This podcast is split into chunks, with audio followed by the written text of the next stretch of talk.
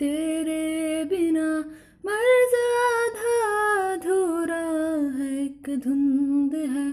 शाम है ना, सवेरा है, तन्हा हूँ मैं। फिर भी तन्हा नहीं, डर ये है कि फना हो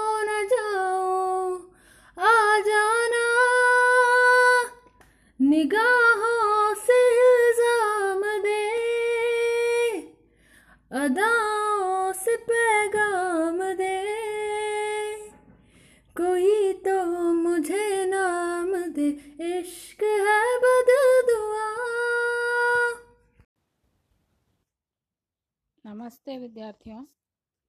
जादू की कालीन का पहला अंक पढ़ने जा रहे हैं। दृश्य एक, पहला अंक है, इसका पहला दृश्य है। संतो, बच्चे का नाम है, मंच के बीच पसरी पड़ी है मतलब फैली हुई बैठी है। दादी चक्की चला रही है और कहानी सुना रही है।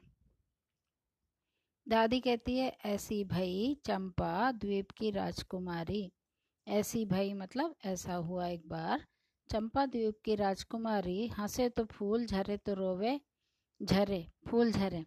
रोवे तो आँसू नहीं, मोती गिरे, आँसू नहीं, मोती गिरते हैं। संतो बच्ची थी, उसने कहा हाय कितने ढेर जमा होंगे उस पर पता नहीं कितनी मोतियाँ उसके पास जमा होंगी। जब रोए तभी जमा कर ले, है ना? जब जब रोए तब तब मोती जमा कर ले। दादी ने कहा बुड़बक अरे बक, ऐसा थोड़ी ना होता है। उसे मोतियों की क्या कमी, जो जमा की सूझे और रोने की उसे पड़ी क्या? क्यों रोए हर समय?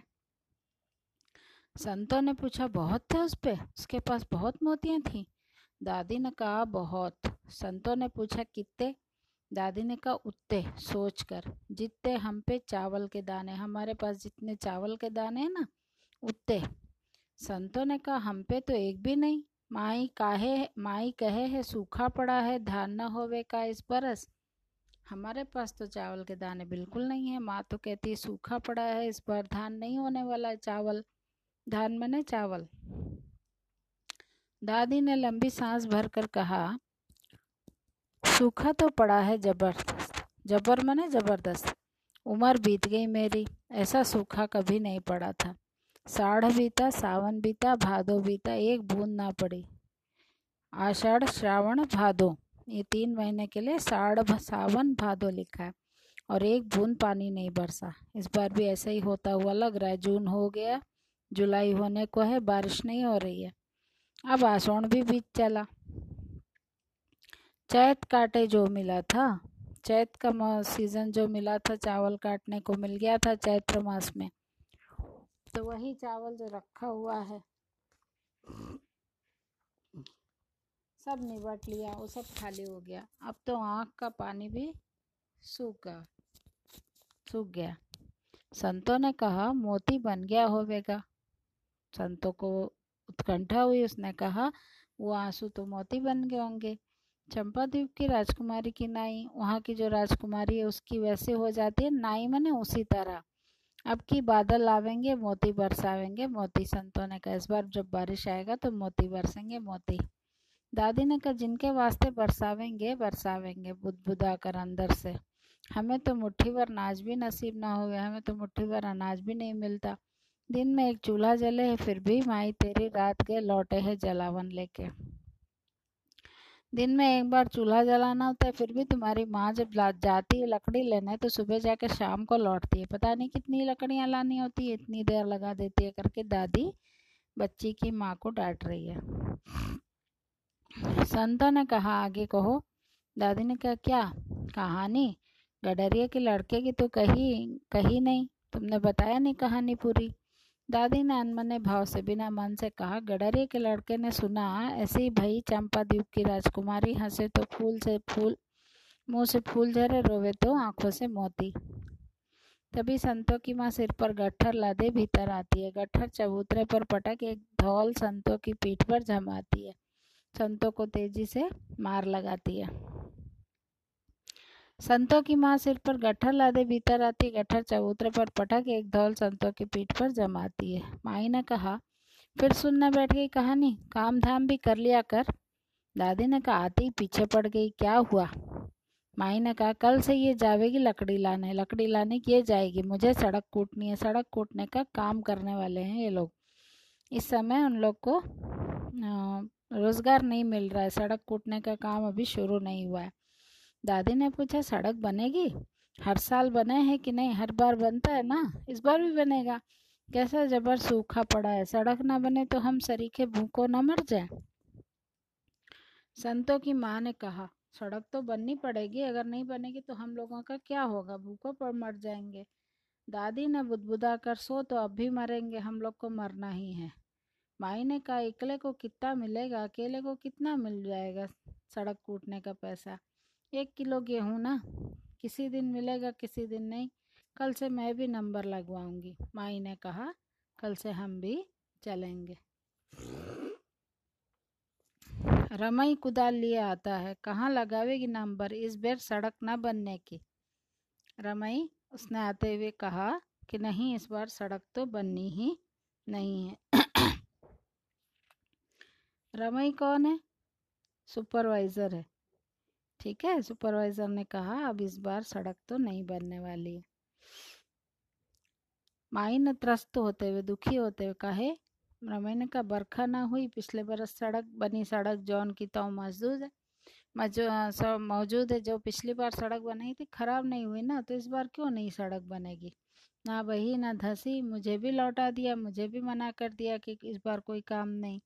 माई ने कहा ये कैसे हो सकता है? सड़क तो हमारे देखे देखे ढह जावे थी। रमी ने कहा हाँ बरखा हुए थी तब ना, बारिश होती थी इसलिए खराब हो जाती थी। माई ने कहा बरखा हो तो सड़क बने क्यों? रमई ने कहा वही तो ठेकेदार बोला, भगवान को मंजूर नहीं है तभी ना इस बरस बूंद न बरसी।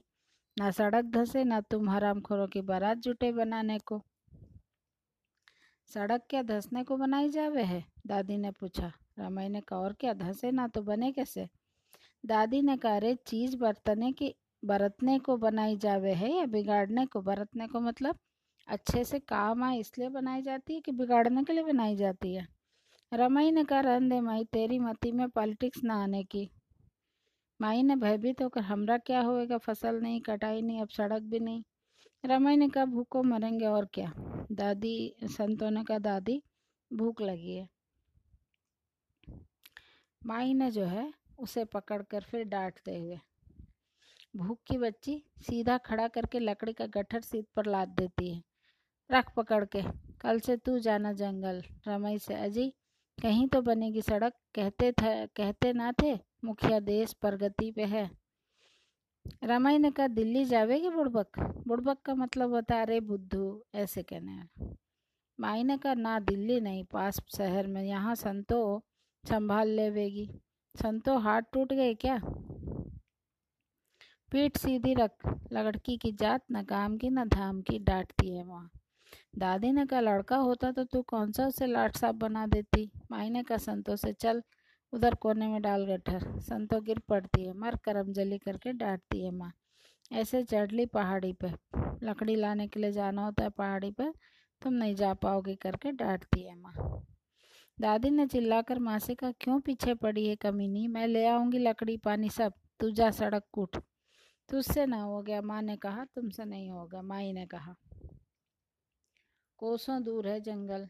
दादी ने कहा हाँ हाँ हम भी जावे थे जंगल। दो घंटे में वापस, चार दिन का जलावन लाद कर चार दिन के लिए लकड़ी इकट्ठी कर लाते थे। दिशा मैदान से निपटे।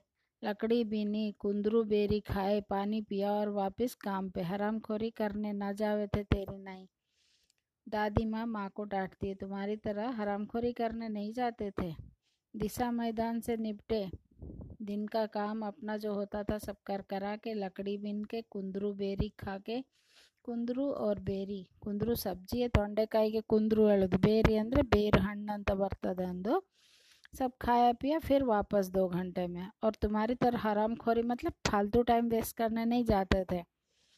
माई ने कहा कुंदरू पानी? कौन से जंगल की बात कर रहे हैं? यहाँ तो कोसो लकड़ी ना नज़र ना आवे ना पेड़।